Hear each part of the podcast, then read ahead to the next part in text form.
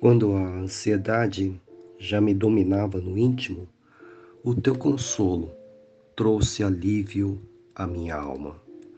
Salmo 94, versículo 19. É interessante que o salmista, um homem de fé, declara aqui e confessa que a ansiedade fazia parte do seu íntimo, do seu coração. E no momento de aperto na sua vida, quando ele percebeu que a ansiedade estava dominando os seus sentimentos, ele declarou: O teu consolo, consolo do Senhor, trouxe alívio à minha alma. É verdade, meu irmão, minha irmã, que somente Deus pode nos dar o consolo que nós precisamos principalmente quando a ansiedade ataca a nossa alma, o nosso espírito. Quando essa preocupação demasiada com coisas que ainda não aconteceram, com ameaças invisíveis, tomam toma conta do nosso coração, nós precisamos do consolo de Deus.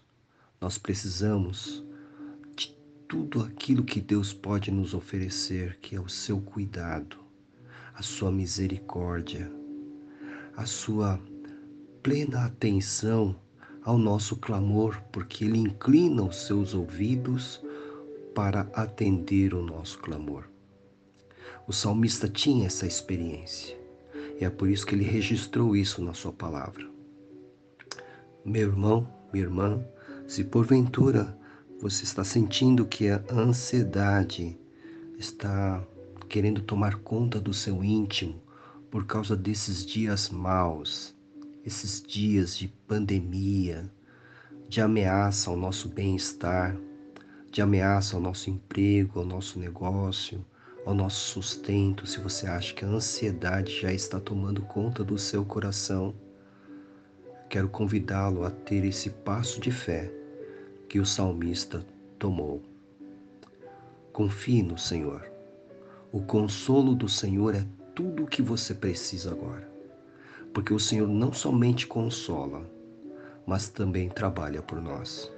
Por isso, neste momento, dobre os seus joelhos, entregue toda a sua ansiedade ao Senhor, lance sobre o Senhor toda a sua ansiedade, porque Ele tem cuidado de nós. É isso que nos ensinou o apóstolo Pedro. E esta é a verdade, porque a palavra de Deus é a verdade. Deus te abençoe.